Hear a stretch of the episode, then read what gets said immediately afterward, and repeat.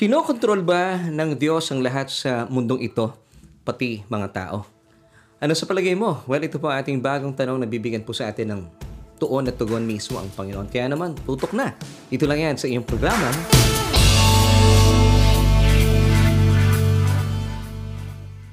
Hello everyone! Kumusta po kayo? Isang mapagpala at mabiyayang bagong araw po aking pagbati sa bawat isa po sa atin at uh, welcome po sa isa na namang edisyon ng ating programang Solution with, of course, with me. And uh, my name is Laverne Dupot kung saan hatid po natin ay tugon sa ating bawat tanong at uh, bago pong araw ating pagsasaluhan bilang pagpapatuloy sa ating mga sinimulang pag-uusap at pag-aaral kahapon. So muli po maraming maraming salamat once again for joining me at dalayan ko po na manatili po kayo nakatuon ang inyong mga isipan at nakatutok at wala pong bibitaw at uh, sa biyaya po ng Diyos tayo po ay mapapagpala sa ating mga pag-uusapan bilang pagpapatuloy sa ating mga sinimulan na kahapon. Kaya naman, maraming maraming salamat once again for joining me sa atin pong uh, programa kung saan naisin po namin na pagsaluhan po natin ang kabutihan ng Diyos pamagitan ng tanong na kung saan doon po iikot ang ating mga pag-uusapan at gusto po namin kayo po ay kasama namin sa ating mga pag-uusapan. At uh, bago tayo magtuloy-tuloy sa ating pagtalakay at pag-aaral, gusto mo nang batian lahat ng ating mga kababayan. Saan man po kayong paanig ng daigdig. Good morning, good afternoon, and of course, good evening sa lahat po ng ating mga kababayan. Iba't iba man po yung ating mga time zone. Pero hindi po tayo napipigilan para magsama-sama at magkaisa at tayo po ay uh, kahit man lang sa loob ng ilang minuto ay mag-aral at matuto ang ating mga kaluluwa. And of course, not to forget, ang lahat po ng ating mga kababayan na nakatutok ngayon sa buong Pilipinas at sa buong Mega Manila. Isa mapagpalat mabiyayang araw po uh, gabi ang aking pagbati dahil tayo po napapanood every night at 7.30 via Facebook Live. At binabati po natin lahat na ating mga kababayan. Uh, marahil kayo po ay uh, na itag, nayakag, at kayo naman po ay talagang pumayag at uh, sinasamahan po kami sa ating programa. Well, I pray that this is no accident. Ito po ay plano ng Diyos at uh, matagal na po niya kayong ika nga ay uh, binibigyan ng panahon at pagkakataon para maapakinggan ang kanyang pag-ibig at pagmamahal sa pamagitan po ng uh, pag-aaral ng kanyang salita. So, once again, thank you po for joining us. Manatili po kayo nakatutok at naka, uh, ika nga nakatuon sa ating uh, mga pag-uusapan na tinitiyak ko po sa inyo sa biyaya ng Diyos tayo po ay pare-parehong uh, mapapagpala. And of course, ang pag-uusapan po natin sa gabing ito, ang ganda po ng topic natin, is God in control of everything? Once again, is God in control of everything? Kontrolado ba ng Diyos ang lahat ng mga bagay? Well, well ang ganda pong pag-usapan po nito at na papanahon dahil ang atin pong katanungan once again ay gusto po namin makarinig po ng inyong mga palapalagay at uh, sa aloobin. So once again, ibibigay ko po sa inyo ang atin pong katanungan kung saan dito nga po iikot ang ating mga pag-uusapan. So ito po yung ating katanungan. Kinokontrol ba ng Diyos ang lahat sa mundong ito? Pati mga tao? Ano sa palagay mo, gusto po namin makarinig ng inyong mga saloobin, damdamin at uh, mga kuro-kuro o mga matibay na yung uh, uh, kasagutan po hinggil po sa katanungan ito. Kaya naman, simulan na po natin ating pag-aaral dito yan sa inyong programang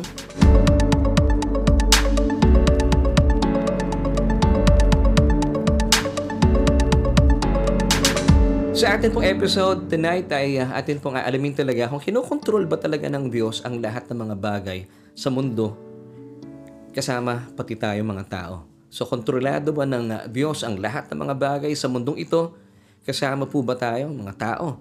So alamin po natin ang sa gayon gaya po na aking patuloy na ipinababatid po sa bawat isa sa atin na sumusubaybay sa ating programa. Naisin po ng Diyos sa tayo po ay maalam dahil sabi nga nakasabihan, lamang ang may alam. Kasi po kapag tayo po ay wala pong kapahayagan, hindi po busog ng tamang uh, revelation ng ating mga isipan, ng ating kaluluwa kung saan nandito po yung ating isipan, which is the main faculty of our soul, napapahamak po tayo at ayaw po ng Diyos na ang kanyang mga anak ay nangangapa sa dilim kasi delikado po yon. Pwede tayong bumagsak, pwede po tayong mauntog, pwedeng mabago ka ating mga ulo, pero naisan po ng Diyos sa tayo po ay lamang na lamang at hindi po tayo maiisahan ng kalaban. Kapag tayo po ipatuloy at talaga namang uh, meron tayong pagnanasa na pag-usapan, pag-aralan at alamin ang nananaga na kapahayagan sa atin ng salita ng Diyos. So alamin po natin kung uh, kontrolado ba talaga ng Diyos ang lahat ng bagay sa mundong ito, kasama na rin pati ang mga tao. Siyempre pa, alamin din po natin yung ibig sabihin talaga ng the sovereignty of God na pangkaraniwan, napaka-prominente po nitong uh, topic na ito. And of course, at alamin din po natin kung talaga bang God is in control of everything or God controls everything. Pwedeng gano'n eh. Marami po mga nagtuturo na talaga naman po nagbibigay po sa atin ng minsan kalituhan. And of course, alamin din po natin kung totoo bang that everything happens because of God's approval. So ilan po ito sa mga katanungan, bibigyan po natin ng tugon sa ating mga pag-uusapan. And of course, ang ating pong paghuhugutan na ating mga tugon ay walang iba kundi ang mayaman at makapangyarihang salita ng Panginoon. Well, simulan po natin. Uh, pag-usapan natin the sovereignty of God.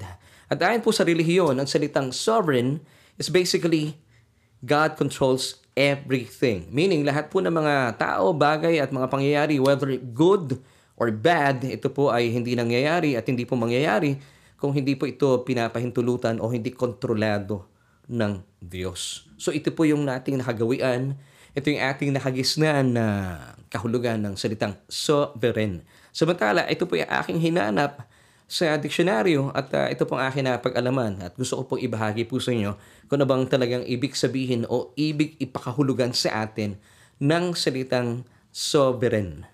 Now, sabi po ng dictionary, ang uh, word po na sovereign, it's paramount, supreme, having supreme rank or power, independent or yung sovereign state, or excellent. Yan po yung apat na kahulugan po ng word na sovereign. Kung inyo po na pagtanto, wala po tayo na basa na kahulugan na in control of everything. Pero pangkaraniwan, idinidikit po natin, of course, God is sovereign. Pero kung sasabihin niyo po that He is in control of everything or God is controlling everything, hindi po ito tum- umaakma at tumutugma sa sinasabi pong kahulugan ng salitang sovereign. Of course, I believe that God is sovereign in the sense that He is paramount, supreme, having the highest rank or power. I believe that. He is independent, He is chief, and He is excellent. Now, yun po yung kahulugan ng sovereign. Pero wala pong binabanggit mula po sa ating mga binasa kanina mula po sa diksyonaryo na ang Diyos po ay uh, kontrolado niya ang lahat ng mga bagay, even po yung mga ginagawa ng tao, whether good or bad. So I believe that uh, this is not really the true definition of the word sovereign. Kasi sa totoo lang, pag sinabi nating sovereign ang Diyos, siya po ay paramount supreme.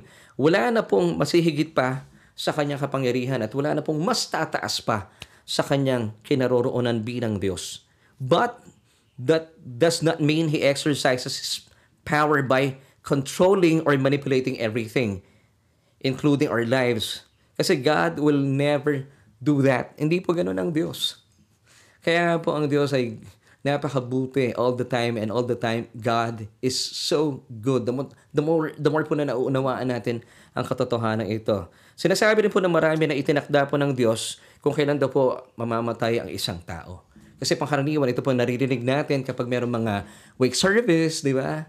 Sinasabi natin na ang Diyos ay meron ng panahon kung bakit siya ngayon ay kinuha na ng Diyos. At pangkaraniwan, ang ginagamit po na verse dito ng mga tagapagsalita sa mga lamay ay uh, Job chapter 1 verse 21. Basahin po muna natin. And he said, Naked I came from my mother's womb, and naked shall I return there. The Lord gave, and the Lord has taken away. Blessed be the name of the Lord. Now, bilang mga mananampalataya, bilang mga Christian, I believe that uh, a Christian should be a theologian. Tayo po yon. Now, bilang mga theologian, na mga Christian, ibig sabihin, tayo pong talaga namang nag enjoy sa pag-aaral ng salita ng Diyos. We have to be aware of how to rightly divide the word of truth. 2 Timothy chapter 2 verse 15. Now kung i-apply po natin ang rightly dividing the word of truth, alamin po natin yung konteksto. Sino po ba ang uh, nagsasalita sa talatang ito? Was it Job or God? Now, napakalino po, hindi po ang Diyos ang nagsasalita dito. It was Job. Kaya po sabi nung uh, panimula sa verse 21, and he said, yung he dito, hindi po ang Diyos. Si Job. So ang Diyos, sabi niya, ang Diyos ang nagbibigay at ang Diyos din ang kumukuha. The Lord gave and the Lord has taken away. Now, hindi po ganoon ang mindset ng Diyos. Wala po sa kanyang bokabularyo ang kumuha ng buhay. Siya po ang nagbibigay ng buhay.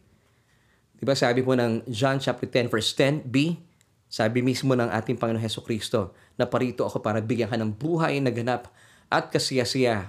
I have come that you might have life and that you might have it more abundantly. Wow! Sabi pa ng um, Hebrews 6.14, Surely, blessing I will bless you, and multiplying I will multiply you. Ang dami pong patunay na hindi po kumukuha ng buhay ang Diyos. Siya po ang nagpo-provide pa ng buhay. At hindi lang basta buhay.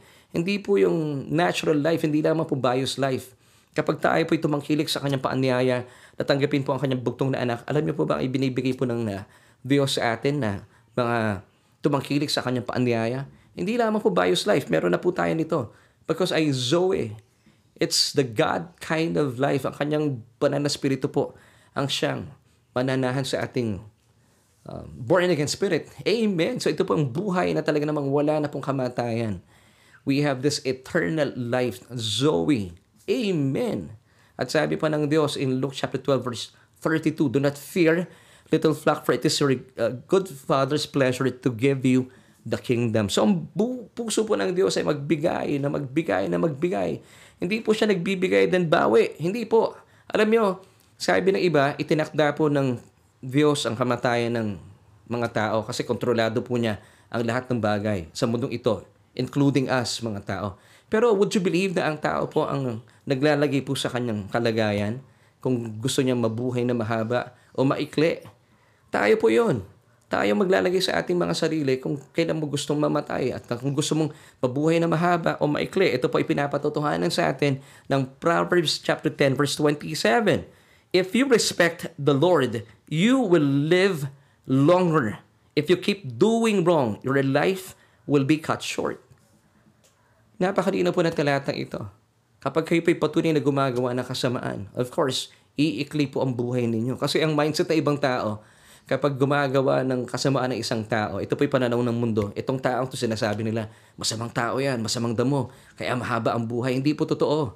mga kasabihang ito.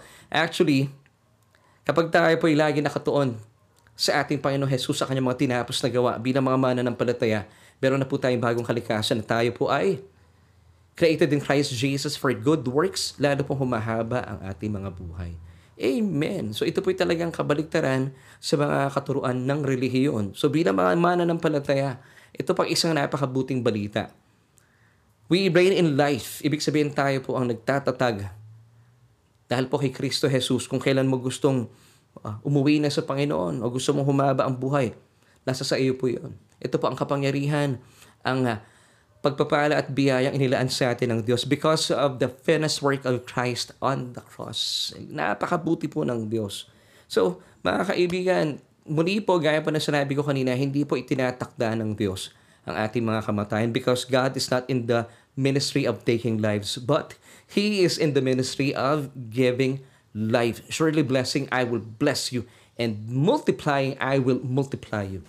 Uh, Hebrews chapter 6 verse 14. Ito po ang puso ng Diyos. So magkaroon po tayo ng metanoia, change of mind. Na makita po natin, talaga namang napakabuti po ng Diyos. Ang naisin po niya sa atin ay yung pinakamabubuting bagay na maranasan po natin.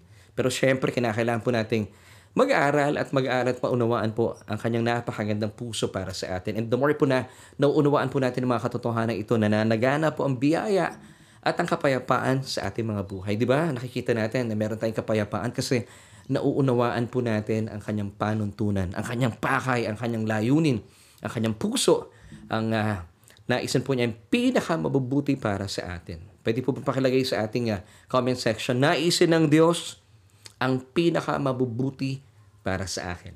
Amen. So if you believe that, please say Amen. Now, mga kapatid, let's go back sa ating pinag-uusapan. Kontrolado ba ng Diyos ang lahat ng bagay sa mundong ito, pati ang tao? Well, basically, God will never override our decisions because He has given us freedom as free moral agents. Meron tayong freedom, meron tayong kalayaan to choose. We have this ability to make a decision. Amen. So, we have this ability para, ika nga, eh, i-exercise po natin yung ating free choice. Ganun po kabuti ang Diyos. Now, ano pong ginagawa ng Diyos para sa atin? He just gives us choices and recommendations. Pero, ang maganda po rito, at dahil po napakabuti ng Diyos, ikaw at ako pa rin po ang siyang may kalayaan magpasya kung ano po ang gusto ninyong piliin. Amen. So muli po ah, tayo pa rin po ang pipili. Tayo pa rin po ang magpapasya. Because God has given us the ability to choose and the ability to decide. Now, magbibigay po ng recommendation sa atin ng Diyos at ipapakita niya sa atin yung outcome. Now, basahin po natin ang, ang uh, talata po natin pinag-uusapan na natin itong mga nakalipas na araw. Deuteronomy chapter 30 verse 19, I call heaven and earth as witnesses today against you, that I have set before you life and death, blessing and cursing. Therefore choose life, that both you and your descendants may live. Now, once again, gaya po ng sinabi ko kanina, God would just give us choices to choose from. Life and death. So you have to choose between life and death. Once again, ha, mga kapatid, ha? sabi pa niya, you have to choose between blessing and cursing. Ito po yung choices. So ito pong binibigay sa atin ng Panginoon, ating Diyos. Nilalatag po niya ito sa atin. Once again, ano po yun? Blessing or life or cursing or death. Now, ito po yung recommendation po sa atin ng Diyos. Tingnan po natin. Deuteronomy 30 verse 19 still. Therefore, choose life. So, meron siyang rekomendasyon para sa atin. Wow! Meron man siya nilatag sa atin na choose between life and death or blessing and cursing, pero ito po yung recommendation niya. Therefore, choose life. Now, ano po yung conclusion? Ano yung outcome? Kapag pinili po natin yung life or at saka blessing, kasi yung life blessing na po yun eh. Ang recommendation po niya, of course, nakita na natin, therefore choose life. And then ang conclusion niya, that both you and your descendants may live. Wow! So nakita natin, no? Tayo pa rin po ang magpapasya at kung ano po yung pipiliin natin at pinapakita niya po sa atin yung outcome. Now, kung pipiliin po natin yung death, of course, ito po ay cursing, balik rin lamang po natin ang mangyayari po sa atin. Hindi po mabubuhay ang isang kagaya mo at ang iyong mga descendants. So, kagaya po na pinag-usapan natin kanina in Proverbs 10.27, tayo po ang may kakayahan at binigay po ng Diyos ang kapangyarihan since tayo po yung mga free moral agents, God has given us the freedom to choose. So tayo po ang paglalagay sa ating mga sarili, kung tayo po yung mabubuhay na mahaba, this is life, this is blessing, o mabubuhay ng maigsi, death or cursing. See? Ganun po kabuti ang Diyos. So hindi po totoong God controls everything. Hindi po totoong kontrolado ng Diyos ang lahat ng mga bagay, whether good or bad. Kasama na rin po ang mga tao. Kasi po ang Diyos po ay napakabuti. Kasi ito po yung palagi ang itinuturo po sa atin ng relihiyon. Ito rin po yung akin nakagis ng katuruan na wala kang magagawa. Kaya si Hoda, anong gusto mo mangyari? Pero kapag nasunod ang Diyos, wala kang magagawa. Kung gusto niyang gawin ito, whether good or bad, dapat tanggapin mo dahil God is sovereign. Ito pang karaniwan po yung napapakinggan natin. Pero, of course, tayo po ay nagkakaroon ng metanoia. Nakikita po natin The more po na tayo po nag-aaral, pinapagyaman na ating mga sarili, di ba lalo po tayo nagkakaroon po ng good opinion of God, believing na talaga palang napakabuti ng Diyos. Tayo po nilikha niya as free moral agents. Binigyan niya po tayo ng free will to exercise our free choice. So once again, God is just giving us choices to choose from. Life or death, blessing or cursing. So it's up to us. Ano pong pipiliin natin? Pero meron po siyang recommendation. Therefore, choose life or blessing.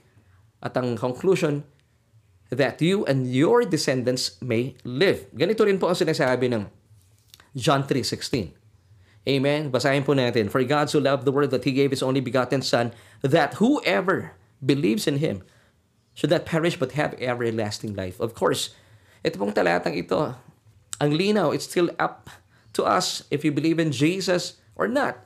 Nasa sa atin pa rin po. Marami pong tao sa ngayon, ibinibigay po natin ang talatang ito. Nasa sa kanila po. Hindi po pinipilit ng Diyos ang kanilang uh, uh, pagpapasya. Ito po ay nasa damdamin pa rin at pagpapasya ng bawat tao. So you have to still choose life or death. Kapag tinanggap mo si Jesus, of course, pinili po natin ang buhay na walang hanggan. Pero kapag pinili po natin na hindi siya tanggapin bilang ating Panginoon at tagapagligtas, Of course, ang kapalit po nito ay kamatayan at sumpa kapag wala po kayo sa Panginoon. Wow, bilang mga mananampalataya, alam niyo, napakaganda pong magkaroon talaga tayo ng pagpapalit ng isipan, pagbabago ng isipan, and God's goodness, the more po natin nauunawaan ang kanyang kabutihan, will lead us to repentance. Amen. So nasa sa atin pa rin po ang choice and decision. So as free moral agents, God gave us free will to exercise our free choice. Now, narito po ang ilan sa mga patunay at patotoo na hindi po talaga kinokontrol po ng Diyos ang tao. Kasi pangkaraniwan, ang pakiwari natin na napapakinggan natin, lagi po nilang ibinibigay sa atin yung argumento that God is in control of everything. Na kapag ito po ang ating tinatanggap, hindi niyo po ba napapansin? Kaya palang ilan po sa mga mana ng palataya ay passive na. Hindi na nagpe-pray. Eh, ba't ka pa magpe-pray? Why bother to pray? Eh, kung naka latag naman pala at nakasulat na sa iyong kapalaran ang plano ng Diyos, wala ka nang magagawa. Hindi po. Di ba sabi ng panalangin, Thy kingdom come, thy will be done on earth as it is in heaven. By saying uh, uh, that phrase or uh, by praying that, di ba sinasabi natin, Lord, maghari po kayo. Thy kingdom come, thy will be done on earth as it is in heaven. Ibig sabihin, you are in agreement with God. Doon lamang po siya pwedeng kumilos kasi nire-respeto po niya yung ating bawat pagpapasya. Amen. Kaya po tinuturuan tayo ng Panginoon ng ganito po tayong manalangin. Hindi po pwede yung kung ano yung gusto niya mangyari, ipipilit niya po sa atin. Kaya po marami mga Christians sa ngayon ang hindi po healthy. Ang kanilang prayer life, passive na lang. Kasi po mindset nila, is sovereign ng Diyos. Eh. God is in control of everything. But pa ako magpipray? It doesn't make sense. At ito po naghahatid talaga sa mga mana ng palataya na hindi po umuunlad ang kanilang pagkakilala sa Diyos. Hindi na rin po nagiging malusog yung kanilang pakipag-ugnayan sa Diyos sa pamamagitan ng pananalangin. Kaya naman, ang buhay nila, eh, kesira-sira. Kung ako'y pagpapalain ng Diyos, eh, di pagpalain niya. Kung hindi, wala akong magagawa. Pero hindi po ito yung mga pinag-aralan natin itong mga nakalipas na araw. Napakahalaga po na tayo po ay sumasang-ayon sa Diyos. Kasi hindi po niya pwedeng baliin yung ating mga personal na decision because He loves us so much And because He loves us so much, nandito po yung kanyang respeto sa ating bawat pagpapasya. So once again, narito pa ilang mga patunay na sadyang hindi po kinokontrol ng Diyos ang tao. Number one, it was not God's will for Adam to eat from the forbidden tree, but Adam disobeyed God. Hindi po ba? Bagaman meron pong pasabi po at uh, paalaala po ang Diyos sa kanila, pero ito po ay sinuway pa rin ni Adan. Kinain po ni Eva yung ipinagbabawal na bunga, na ipinagbaba, mula sa ipinagbabawal ng punong kahoy, hindi naman po ginano ng Diyos ang kanyang kamay. Kinain pa rin po nila ito. Actually, binigay po niya ito sa kanyang uh, asawa na si Adan. Hindi naman po ito tinanggi. At ito po kinain at hindi rin po sila ginano ng Diyos. So basahin po natin Genesis 2.17.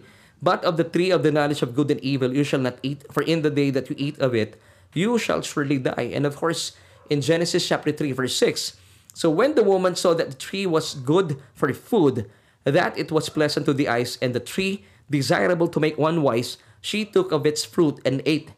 She also gave to her husband with her, and he ate. So nung binigay niya po ito sa kanyang asawa, kay Adam, hindi po siya tumanggi. He was Adam. Kaya pala pangalan niya Adam. Hindi po siya tumanggi. Kinain din po niya. Napansin po natin, hindi po sila pinigilan ng Diyos. Why? Because as free moral agents, meron po silang free will to exercise their free choice. So that's number one. Number two, God is not willing that any should perish, yet people perish. Bagaman ayaw po ng Diyos sa, sana all, hindi po mapahamak. Pero still, marami pa rin po napapahamak. Di lang patunay, nararanasan po natin sa mga nakalipas sa panahon at sa ating kasalukuyang panahon. And I'm so sure sa mga susunod pang panahon. 2 Peter chapter 3 verse 9, The Lord is not slack concerning his promise, as some count slackness, but is long-suffering toward us, not willing that any should perish, but that all should come to repentance. Ito po ang puso ng Diyos. Naisin po niya na sana lahat ay mag-repent, magkaroon po ng pagbabago ng isipan. Pero still, sila pa rin po ang nasusunod. Napansin niyo po, repentance, change of mind. So nandito pa rin po ang pagpapasya sa ating isipan because once again, as free moral agents, God has given us the ability to choose and make decisions. Kaya po yung word na repentance, it's change of mind. Bagaman gusto po ng Diyos na lahat po maligtas, gusto po niya mag, magbago ng isipan ng mga tao pero nasa sa tao pa rin po. Iniwan po niya ang kanilang kalayaang magpasya at pumili para sa kanilang mga buhay.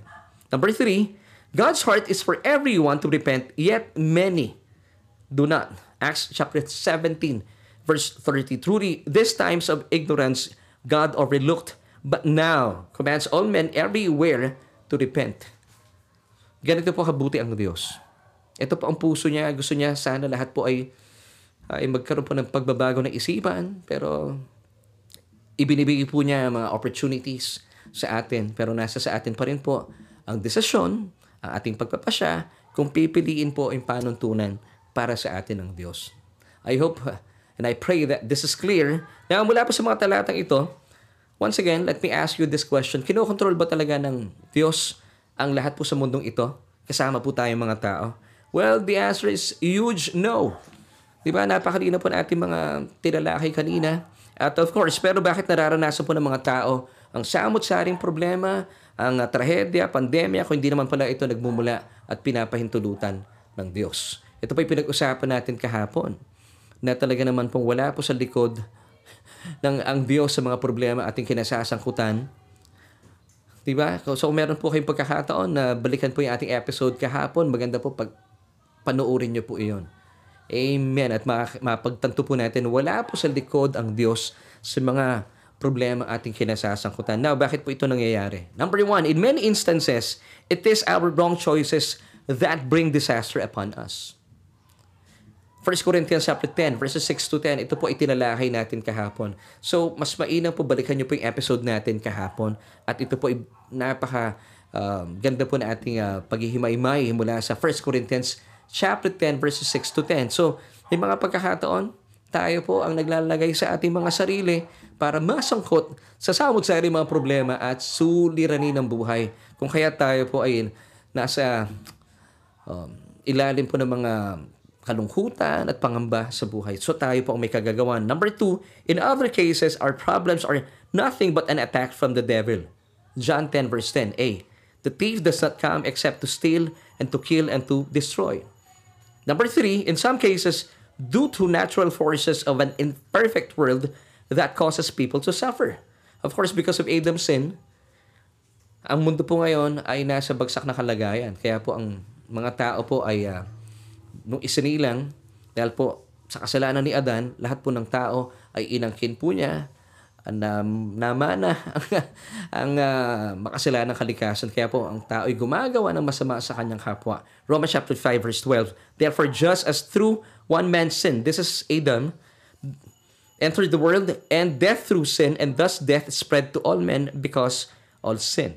Muli po, nangyayari po mga mga bagay na ito, hindi kagandahang bagay sa ating mga buhay, hindi po dahil sa ipinapahintulot ng Diyos, kundi, number one, kagagawan po ito ng tao dahil po sa ating mga maling pagpapasya. Gaya po na pinag-usapan natin kahapon. So yung number one, mali po natin pagpapasya. Number two, atake po ng Diablo sa atin dahil galit po ang Diablo sa tao. Pangkalahatan.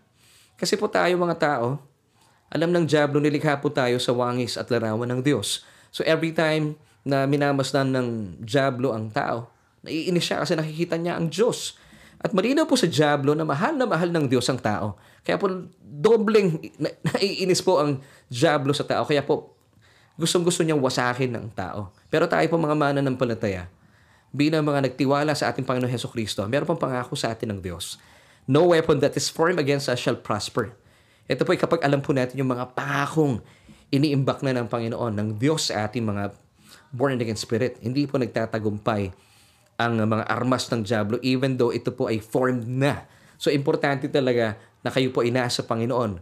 Tumanggap po kayo sa kanyang bugtong na anak. Pero kapag kayo po ay inatake ng Diablo at wala po sa Panginoon, doon po nag, magtatagumpay ang Diablo laban sa tao. So ito po yung ikalawang dahilan. Ikatlong dahilan, dahil sa bagsak na kalagayan ng mundong ito, dahil po sa pagsuway ni Adan, yung pinag-usapan natin kanina, kung kaya, may mga tao po sa ngayon, na syempre taglay po nila, minana nila yung makasalanang kalikasan ni Adan, dahil po sa kanyang pagsuway sa Diyos, eh kaya po nakakaisip sila ng mga hindi mabubuting bagay para sirain, wasakin ang kanilang kapwa-tao. So ito po yung tatlong dahilan kung bakit po nangyayari ang mga trahedya, sakuna, aksidente sa ating pangkasalukuyang mundo. Pero bilang mga mana ng palataya, kaya nga po natin ipinapahayag ang salita ng Diyos dahil gusto po natin tayo po ay ligtas. Hindi lamang po tayo ligtas mula po sa impyerno patungo sa langit ligtas din po tayo kasama po ng buhay natin sa kasalukuyan. Kasi bilang mga mana ng palataya, nang tinanggap mo ang Panginoong Jesus bilang iyong Panginoon na tagapagligtas, nagsisimula na po sa mundong ito ah, ang buhay na wala hanggan. Kaya po, wala po yung isipan natin sa kamatayan because we have passed on from death unto life. Amen. Eh, kaya po napakaganda po talaga ng Ebanghelyo na ating Panginoong Heso Kristo. So going back po sa ating pinag-uusapan, mula po sa mga kapahayagang ito, malinaw, and I pray na naging malinaw po sa atin na sadyang hindi po kinokontrol ng Diyos ang mga tao, mga bagay, ang lahat-lahat sa mundong ito. Dahil kung kanya po itong kinokontrol, isipin niyo po ito kung ang Diyos po ang kumokontrol sa mundong ito, sana, mas maganda nga sana, no? Eh wala na pong mga pasaway, wala na mga salbahing tao, wala na pong mga nasasaktan, wala na nagkakasakit, wala na pong korap sa mundo, sa gobyerno, wala na pong namamatay, wala nang morgue, wala nang ospital. Napakaganda po ng mundo. Kung sadyang ang Diyos po ang uh, kumokontrol sa ating mundo, sa ating mga tao. Isipin mo, walang pasaway, walang salbahe, walang marites, walang parites, wala pong naninira. Napakaganda po sana ng mundo, pero hindi po ang Diyos. Hindi po niya pwedeng gawin na kontrolin ang lahat sa mundong ito, including you and me, because nire-respeto po niya tayo. Bilang kanyang mga nilalang as free moral agents, we have this free will na ibinigay niya po sa atin para meron po tayong freedom to choose. Amen. Samantala, ang mundo po ay hindi po sa ilalim po ng impluensya ng Diyos. Kasi po, gaya ng sinabi ko kanina, kung ang nasa ilalim po ng impluensya, nakapangyarihan ng Diyos, o kontrolado po ng Diyos ang mundo, kasama po ng lahat ng mga tao, di sana napakaganda po ng mundo natin. Wala po mga marites, wala mga salbahe, wala mga pasakay, wala mga kurap, wala pong nasasaktan, walang nare-rape, wala pong nang-re-rape, wala pong masamang bagay na nangyayari sa mundo. Pero sa totoo lang, Nakakanino pong kapangyarihan o nakakanino pong impluensya ang mundong ito? Nasa kalaban ng Diyos. 1 John chapter 5 verse 19 bilang patunay sa ating pinag-uusapan. We know that we are of God and the whole world lies under the sway of the wicked one. Nabasahin po natin sa sa Tagalog para nang sa mas malinaw po sa atin ang sinasabi ng 1 John chapter 5 verse 19. Alam nating tayo mga anak ng Diyos kahit na ang buong sanlibutan ay nasa kapangyarihan ng Diablo. So kaya pala, nangyayari po ang mga trahedya, pandemya, sakuna, aksidente because nasa ilalim po ng impluensya ng Diablo ang mundong ito. And by the way, ang lahat po ng tao ay hindi po anak ng Diyos. Kaya nga po natin ipinapahayag ang Ebanghelyo because gusto po ng Diyos na tanggapin po ng tao. Sana all, no? Ang uh, napakaganda Ebanghelyo na ating Panginoon Heso Kristo. Pero natutu na susunod pa rin po ang kalayaan ng bawat tao siya pa rin po ang nagpapasya para sa kanyang sarili. Kaya nga po sa ang panawagan po ng Diyos para sa atin, ipanalangin po natin ating mga mahal sa buhay na sila man din po ay magkaroon po ng pagbubukas ng isipan. Kaya po ang atin pong uh, panalangin din, ang aking pong pag-anyaya po sa inyo, ibahagi po yung ating programa sa inyong mga kaibigan nang sa gayon mas malawak pa ang naaabot at marami pa po ang makapanood at mabuksan ang kanilang isipan at sila man din po ay mga ligtas. Ito po ang puso ng Diyos Nadalayan ko po at alam ko ito rin po ang puso natin bilang mga mananampalataya para sa ating mga kaibigan, kakilala at higit sa lahat ang ating mga kapamilya na sila din po ay mga ligtas. Now, may mga pinag-uusapan po tayo ganito ng sagay maintindihan po natin bilang mga free moral agents, bilang mga individual, hindi po natatapos sa Garden of Eden sa pagkakasala ni Eva at ni Adan ang ating free will. Kasi meron po mga nagtuturo na sinasabi po nila, nung nagkasala si Eva at si Adan, doon na po na putol yung ating kalayaan sa pagpapasya at pagpili ng uh, mga bagay. Kasi sabi nila, hindi, ang Diyos ay sovereign. Siya na ang nagtakda ng ating kapalaran. Hindi po totoo yun. Nananatili po ang Diyos hanggang sa panahon po natin at uh, mananatili po ito na siya po ay rumerespeto sa atin bilang kanyang mga uh, mga nilikha. Meron tayong free choice, meron tayong free will to exercise free choice. So may kalayaan pa rin po ang sino man na sundin na kanyang kalooban at pagpapasya. Alam mo, meron po ako ibibigay sa inyong verse bilang patunay na ibinigay po ng Diyos ang pamamahala, ang kapangyarihan sa tao. Pero ang malungkot na katotohanan po dito, ibinigay po ng tao sa Diablo ang pamamahala na ipinagkatiwala po sa kanya. Psalm chapter 115 verse 16, The heaven, even the heavens, are the Lord's, but the earth He has given to the children of men. Ito po ay ibinigay niya po ang kapangyarihan. Ang mundong ito, ang pamamahala sa mundong ito sa unang tao kay Adan.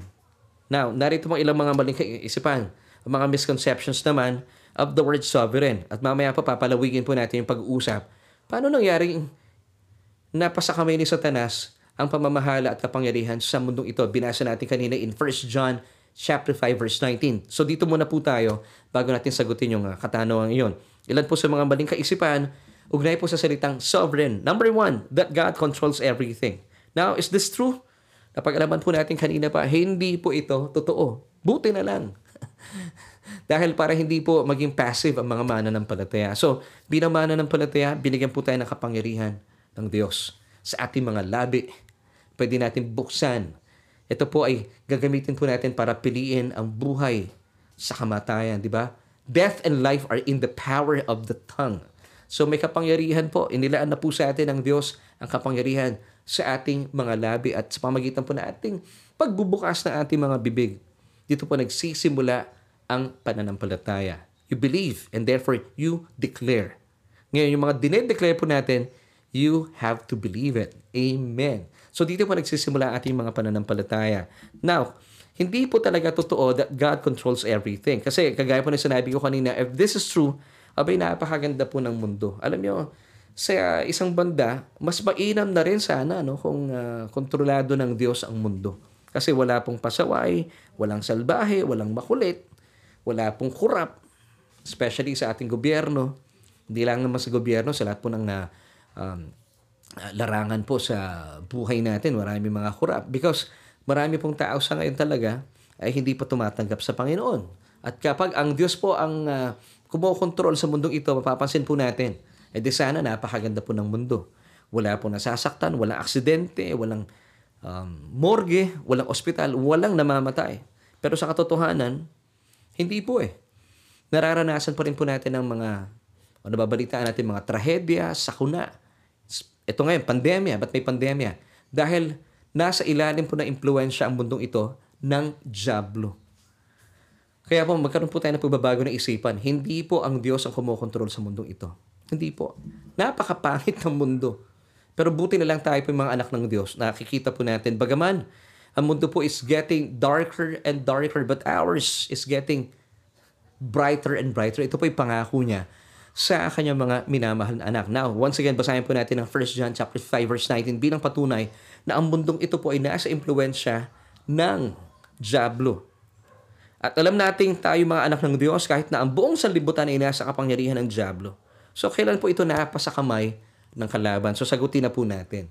Kasi kanina, di ba, binasa natin na ang kalangitan ay uh, nasa pamamahala ng Diyos. Subalit ang earth, ang mundong ito ay ipinamahala po, ibinigay sa tao ang pamamahala. Pero ang uh, nakakalungkot, paano po ito napasa kamay ng Diablo? Gaya po na binasa natin in 1 John chapter 5 verse 19. Kani-kanina lang. Now, once again, ito po yung question, kailan napasa kamay ni Satanas ang pamamahala sa mundong ito? Nang sumuway po ang unang tao sa ipinag-uutos sa kanila ng Diyos. Ang ganda po na ipinag-uutos ng Diyos eh. Of all the trees in the garden, you may freely eat. Nandun pa yung word na freely. Sa lahat ng mga punong kahoy dito sa Garden of Eden, sabi ng Diyos, napakagalante po ng Diyos. You may freely eat. Pwede namang sabihin ng Diyos, pwede kang kumain, pero dahil galante po ang Diyos, nilagay pa po niya yung salitang freely. Ibig sabihin, wala kang babayaran lahat na ito ay libre mong kakainin. Pero sabi niya in verse 17 ng chapter 2 ng Genesis, But of the tree of the knowledge of good and evil, you shall not eat. Why? For in the day that you eat of it, you shall surely die. So dito na po, nagkaroon po ng pagkakataon at uh, ibinigay po ng tao ang kapangyarihan ng pamamahala sa mundong ito sa Diablo. Kaya po, dahil po sa kasalanan, sa pagsuway ni Eva at ni Adan, For the wages of sin is death. Nararanasan po ng mundo ang kamatayan. But praise God, ibinigay po ng Diyos ang kanyang bugtong na anak. Ang sino mang maglalaga po ng, ng kanyang pananampalataya, ito po yung pagpapasya pa rin, ha? ay mararanasan po niya ang buhay na walang hanggan. Bagaman binigay po ito ng Diyos ang napakagandang opportunity. Ibigay po niya ang kanyang minamahal na anak. So, nasa sa atin pa rin po yung pagpapasya na siya po ba ay ating tatanggapin. Ito po ay regalo, kaloob sa atin. Wala po tayong binayaran, hindi po natin hiningi ang kanyang bugtong na anak, pero ito po ay kusang loob na ibinigay ng Diyos para sa atin. dahil tayo po'y mahal na mahal sa Kanya. Hindi po ito kanyang, hindi po niya ito ipinagpilitan. So nasa sa atin pa rin po ang pagpapasya. Gaya po ng sinasabi ng John 3.16. Once again, for God so loved the world that He gave His only begotten Son, that whoever believes in Him should not perish but have everlasting life. So nasa sa atin pa rin po yung pagpapasya. Now, yun po yung misconception number one kanina, no? na God is in control of everything. Now, ikalawa, na misconception na pag-usapan natin, nothing happens without God's approval or permission. Once again, narito na naman po ang, pa, ang sinasabi ng maraming tao na hindi mangyayari yan kung hindi pinahintulutan ng Diyos. Well, let's go back po sa definition ng word na sovereign para paalalahanan po tayo. Okay, what is sovereign? According to dictionary, number one, paramount, supreme, having supreme rank or power, independent, a sovereign state, and the excellent. Wala po tayo nabasa na controlling or manipulative. Wala pong ganon. So God is not um, in control of everything. Hindi po siya controlling kasi hindi po manipulative po ang Diyos. So, hindi po niya, ika nga eh, sinasabi kasi that uh, nothing happens without God's permission. Hindi po eh. Ito po ipinapangyari ng tao. Ngayon, kasi ba nangyayari nito, magagalit ka sa Diyos kapag nangyari po yung mga bagay na hindi mo inaasahan, kaya pangkaraniwan, nagagalit ang tao sa Diyos. Bagaman siya po ang naglagay sa kanya, siya po ang nagsangkot sa kanyang problema. Pero dahil po ang mindset po ng maraming tao that God is in control of everything, kaduluduluhan ng sinisisi pa rin po ng tao, ang Diyos. Kaya ako nasangkot sa ganitong problema. Ang sabihin niya, ikaw ang may kasalanan, O Diyos. At kapag ito po'y patuloy po nating tatanggapin, pansinin niyo po ang tao, nagiging mapait na tuloy sa Diyos. Pero hindi po eh. Kagaya po ng ating pinag-usapan kahapon at kanina pinaalalahanan ko po kayo na isa po sa mga dahilan kung bakit po tayo nagkakaroon ng problema ay dahil po sa ating maling pagpapasya. So sino may kagagawan? Tayo ang naglalagay po sa sitwasyon na iyon. Kung bakit tayo nasusuong, nasasangkot sa mga problema at suliranin na naghahatid po sa atin ng masidhing kalungkutan at pangamba sa buhay. So hindi po ang Diyos. Kasi wala po tayong mababasa that God controls everything. Although God can do that, but He will never do that because He loves us so much and He respects us so much. Nandun po yung respeto niya sa atin. Wow! Kaya po talagang mai-in love ka sa Diyos na ating pinag-uusapan. His goodness will lead us to, to repentance. Amen. So, muli po, He created us free moral agents to exercise our free choice and that's why He will never override our decisions. Dahil hindi po siya controlling and manipulative gaya ng tao. Alam mo, minsan, pinaparehas natin ang Diyos sa tao eh. Ang tao po, kapag nakakahingi ka ng maraming pabor sa tao, pansinin mo, manipulative na ang tao. Pero, hindi po ganyan ang Diyos. Kaya nga po talaga kung hindi po ganyan ang Diyos, marapat nga talaga tayo po bilang mga individual, wala, wala rin po tayong karapatan na i-manipula ang sino man. Ngayon, ito po napakabuting balita. Ang Diyos po ay hindi kagaya ng tao. Malayo-malayo po tayo sa Diyos. Napakabuti ng Diyos. Kaya nga po siya ay sovereign, paramount, supreme, having the highest rank. Amen. Independent, chief, excellent. Amen. Yan po ang ating Diyos. Once again, God will just give us choices to choose from and the recommendations. Let's go back to Deuteronomy 30 verse 19. I call heaven and earth as witnesses today against you that I have set before you life and death, blessing and cursing. Therefore, choose life. At uh, ipinapakita rin po sa atin ng Diyos kung ano po yung mga um, pwedeng mangyari kapag pinili po natin yung kanyang rekomendasyon. Ito pong sabi niya, that both you and your descendants may live. Wow! Talaga pong napakabuti ng ating Diyos dahil napakaganda po ng pakay niya para sa ating buhay. Meron po siyang pinapakita sa atin. Kapag pinili po natin ang buhay at pagpapala, ang atin pong sarili at ang ating mga salin lahi ay mabubuhay. Ito po ang puso ng Diyos. Nakita niyo po na ang pakay ng Diyos hindi po para bumawi ng buhay. Hindi siya magbibigay para bawiin ang buhay natin. Wala po siya sa ministeryong ganun once again. Ang puso po ng Diyos ay magbigay, na magbigay, na magbigay, na magbigay ng buhay. So, magkaroon po tayo ng pagpapalit ng isipan. Hindi po niya itatakda ang inyong kamatayan. Ang naisin po niya, itinatakda niya para sa iyo. At ito po'y malaya po nating tatanggapin ang buhay na ganap at kasiyasaya. So kung kayo po'y wala pang relasyon sa Panginoong Heso Kristo, gusto nyo magkaroon po ng buhay na ganap at kasaya-saya, nasa inyo po ang pagpapasya. Gusto mong mas lalong mabuhay na mahaba, nasa iyo ang pagpapasya. Hindi ba napakabuti ng Diyos? Hindi po totoong itinakda ng Diyos ang inyong kamatayan. Wala po siya sa ministry of death. He is in the ministry of giving life. Amen. And amen.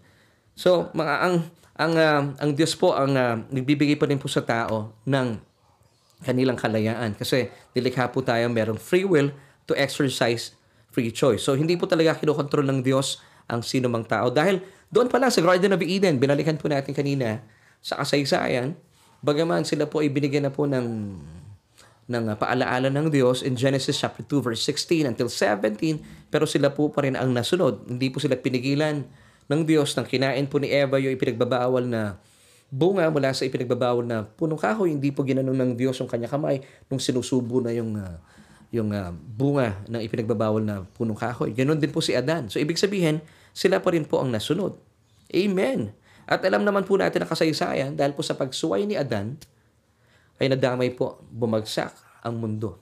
Kaya po, ang dami pong namamatay sa ngayon because for the wages of sin is death. Amen. Basahin po natin mga taga-Roma, Kapitulo 5, at talatang 12. Basahin natin sa Mabuting Balita Biblia. Ang kasalanan ay pumasok sa sanlibutan sa pamamagitan ng isang tao. Yung isang tao po dito na binabanggit, walang iba kundi si Adan. At ang kamatayan ay pumasok sa pamamagitan ng kasalanan. Dahil dito, lumaganap ang kamatayan sa lahat ng tao dahil ang lahat ay nagkasala. But praise God, even though the wages of sin is death, nag-provide po ang Diyos ng pambayad, pantubos ang kanyang bugtong na anak. Buti na lang. Praise God talaga. All you have to do, you just have to put your faith in Christ and His finished work on the cross. Pinadali po ng Diyos. Amen. So dito na tayo. Uh, tayo po ay magtatapos na. Bilang pagtatapos, balikan na po natin yung tanong natin kanina at nang sa magkaroon na po tayo ng solution. So once again, this is our question kanina pa. Kinokontrol ba ng Diyos ang lahat sa mundong ito, pati mga tao? Ano sa palagay mo? Well, the answer is a huge no. Hindi po kinokontrol ng Diyos ang lahat sa mundong ito, kasama po tayong mga tao. Hindi po niya gagawin po yon. Bagaman ang Diyos po ay powerful and almighty, But he will never use his power to control and manipulate people. He will never do that. He will never override our decisions. Alam niyo kung bakit? Once again, ha? Because nire-respeto po niya ang ating bawat pagpapasya. As free moral agents, tayo po ay nire-respeto niya yung ating free will to exercise free choice at hindi po ito natatapos sa pagkakasala ni Adan gaya po ng pag-aaral, uh, pagtuturo po ng ilan sa mga relihiyon sa ngayon. Hindi po. Nananatili po yung free will na meron po tayo. So it's up to us to decide whether to choose life or death. Choose blessing or cursing. Now, ang rekomendasyon po ng Diyos sa atin, therefore choose life. Now, ano po yung outcome po nito? Kapag ito po ang ating pinili, that you and your descendants may live. Amen. So, nasa sa atin pa rin po ang pagpapasya.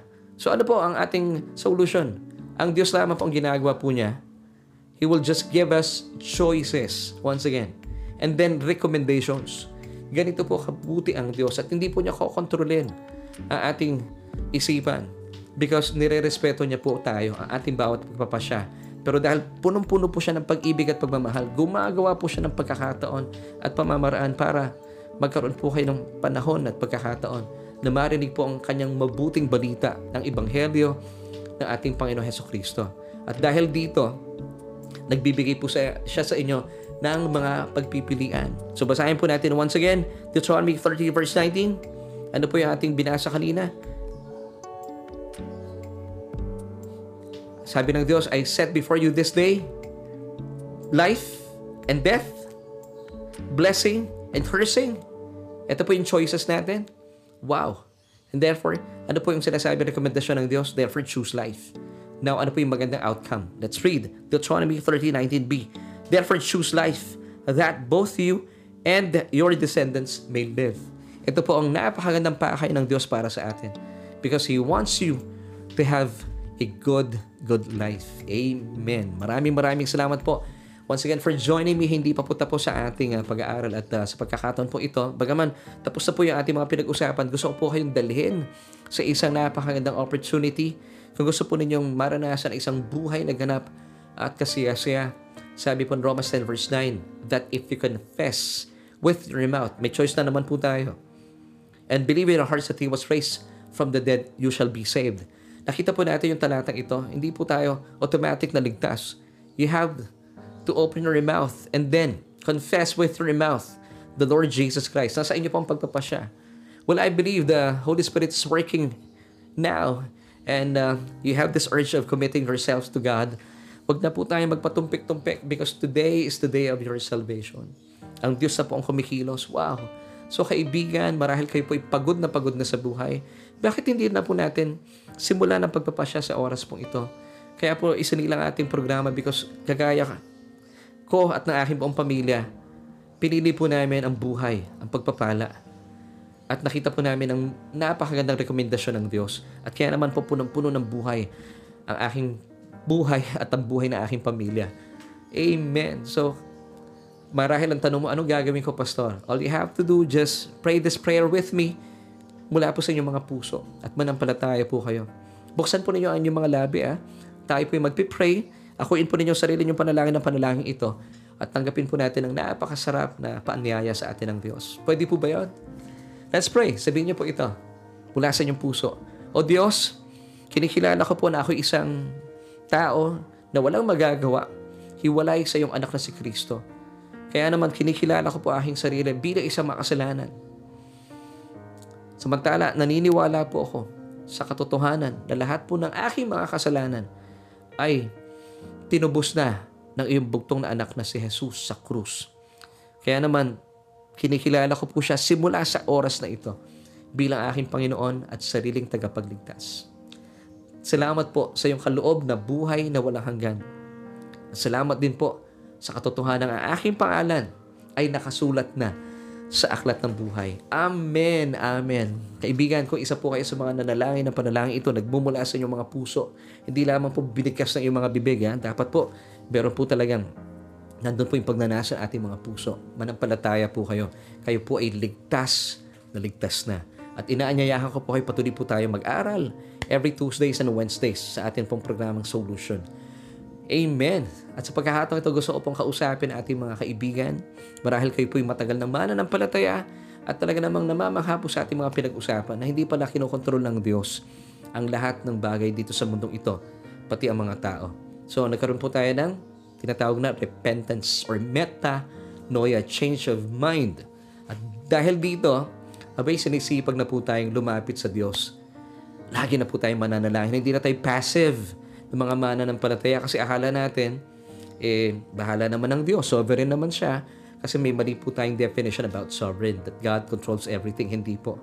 Kumikilos po ang Diyos kapag tayo po ay sumasang-ayon sa Kanyang napakagandang rekomendasyon. At naisin po niyang maranasan po natin at uh, sumang-ayon po tayo sa kanyang uh, inilalatag sa ating mga pagpipilian. Choose life. Amen. Therefore, choose life that you and your descendants may live. Ito po yung final outcome kapag susundin po natin ang napakagandang rekomendasyon sa atin ng Diyos. And I believe, nung tinanggap mo ang Panginoong Jesus bilang iyong Panginoon at tagapagligtas, pinili mo ang buhay. Kaya nga po, is, lagay po natin sa ating isipan na sadyang mabubuting bagay lamang po ang pakay ng Diyos para sa atin. So tayo po'y patuloy na mag-aaral ng sa gayon, papagyaman po yung ating isipan sa kanyang magandang at uh, napaka um, bukal na pakay sa ating buhay. Gusto ko po kayo ipag-pray at tayo po'y magpasalamat. Alam ko nag-uumapaw po ang inyong mga puso sa pagkamangha, sa kabutihan at kadakilaan sa atin ng Diyos. Let's pray. Aming Diyos at Ama makapangyarihan sa lahat, maraming maraming salamat po sa aming kapatid na ito na kasama na nag-aaral sa aming programa. Dahil Panginoon, sa nakalipas na ilang minuto, ay patuloy po na mamangha aming mga puso ang aming kaluluwa sa yaman ng iyong biyaya na sadyang kami po ay pinapalaya mula po sa aming mga maling katuroang nakagisnan, nakasanayan. At ngayon pong araw na ito na pagtanto po namin, na pag-alaman po namin mula po sa iyong mayamang pagtuturo na hindi mo kinokontrol ang tao. Hindi mo ako kinokontrol bagkus Panginoon. Gusto mong sumasang-ayon ako sa iyo. At doon pa lamang po kayo kikilos. Dahil ayon mong banggain ang aming mga sariling pagpapasya dahil nire-respeto niyo po kami dahil mahal na mahal niyo po kami. O Diyos, nilangin ko po sa mga pagkakataong ito, tulungan niyo po kami na maging sensitibo sa mga bagay na amin pong gagawin na pagpapasya. Tulungan niyo po kami na kami po ay magpagabay sa banal na Espiritu nang sa gayon hindi po manguna aming mga laman nang sa gayon hindi po kami magkakamali at masuong sa mga problema at suliranin ng buhay na ito na maaari pong maghatid sa amin sa kalungkutan at takot ng buhay. Salamat sa iyo, O Diyos, at tulungan niyo rin po kami na magkaroon kami ng um, malayang um, paglapit po sa inyo at patuloy naming ma-enjoy ang katotohanan ito na pwede namin ilapit po sa inyo lahat na aming pangangailangan kagaya po ng uh, naisin pong sabihin ng kapatid na ito. Kung meron po kayong kapatid ko meron kayong mga pangangailangan sa buhay, anuman pong aspeto po nito, pinansyal, pisikal, uh, relasyonal, ilapit po natin sa Diyos. Sama-sama po tayo. Aming Ama, uh, kasama po na aming kapatid na ito, anuman po yung aming mga pangangailangan, anuman po yung mga problema kanyang dinadala, ito po ay ibinibigay po namin mula po sa aming mga balikat na isang po namin ipapasan po sa inyo dahil hindi po namin kaya. Pero sa inyo po ay wala po itong kabigatan. Salamat sa iyo, O Diyos, dahil patuloy mong pinapagyaman aming kaluluwa at patuloy po kami namamangha sa iyong biyaya na sa diya mapagpalaya. Maraming salamat din, Panginoong Jesus, dahil po sa iyong pagtugon at pagsunod at pagtalima sa uh, pakay at kalooban ng Diyos Ama. Nararanasan po namin ang mga biyaya at pagpapalang ito. At maraming salamat din, Banal na Espiritu, na patuloy mong pinapagyaman ang aming mga kaluluwa sa mga katotohanan ng hatid ng mayama kapahayagan ng Ebanghelyo. Salamat sa iyo, aming Diyos. Salamat, Ama. Damagdama po namin ang iyong pagmamahal at pagkalinga. Ito po aming panalangin at pagpupuri at pagpapasalamat sa matamis sa pangalan ng aming Panginoong Jesus. Lahat po tayo magsabi ng Amen at Amen.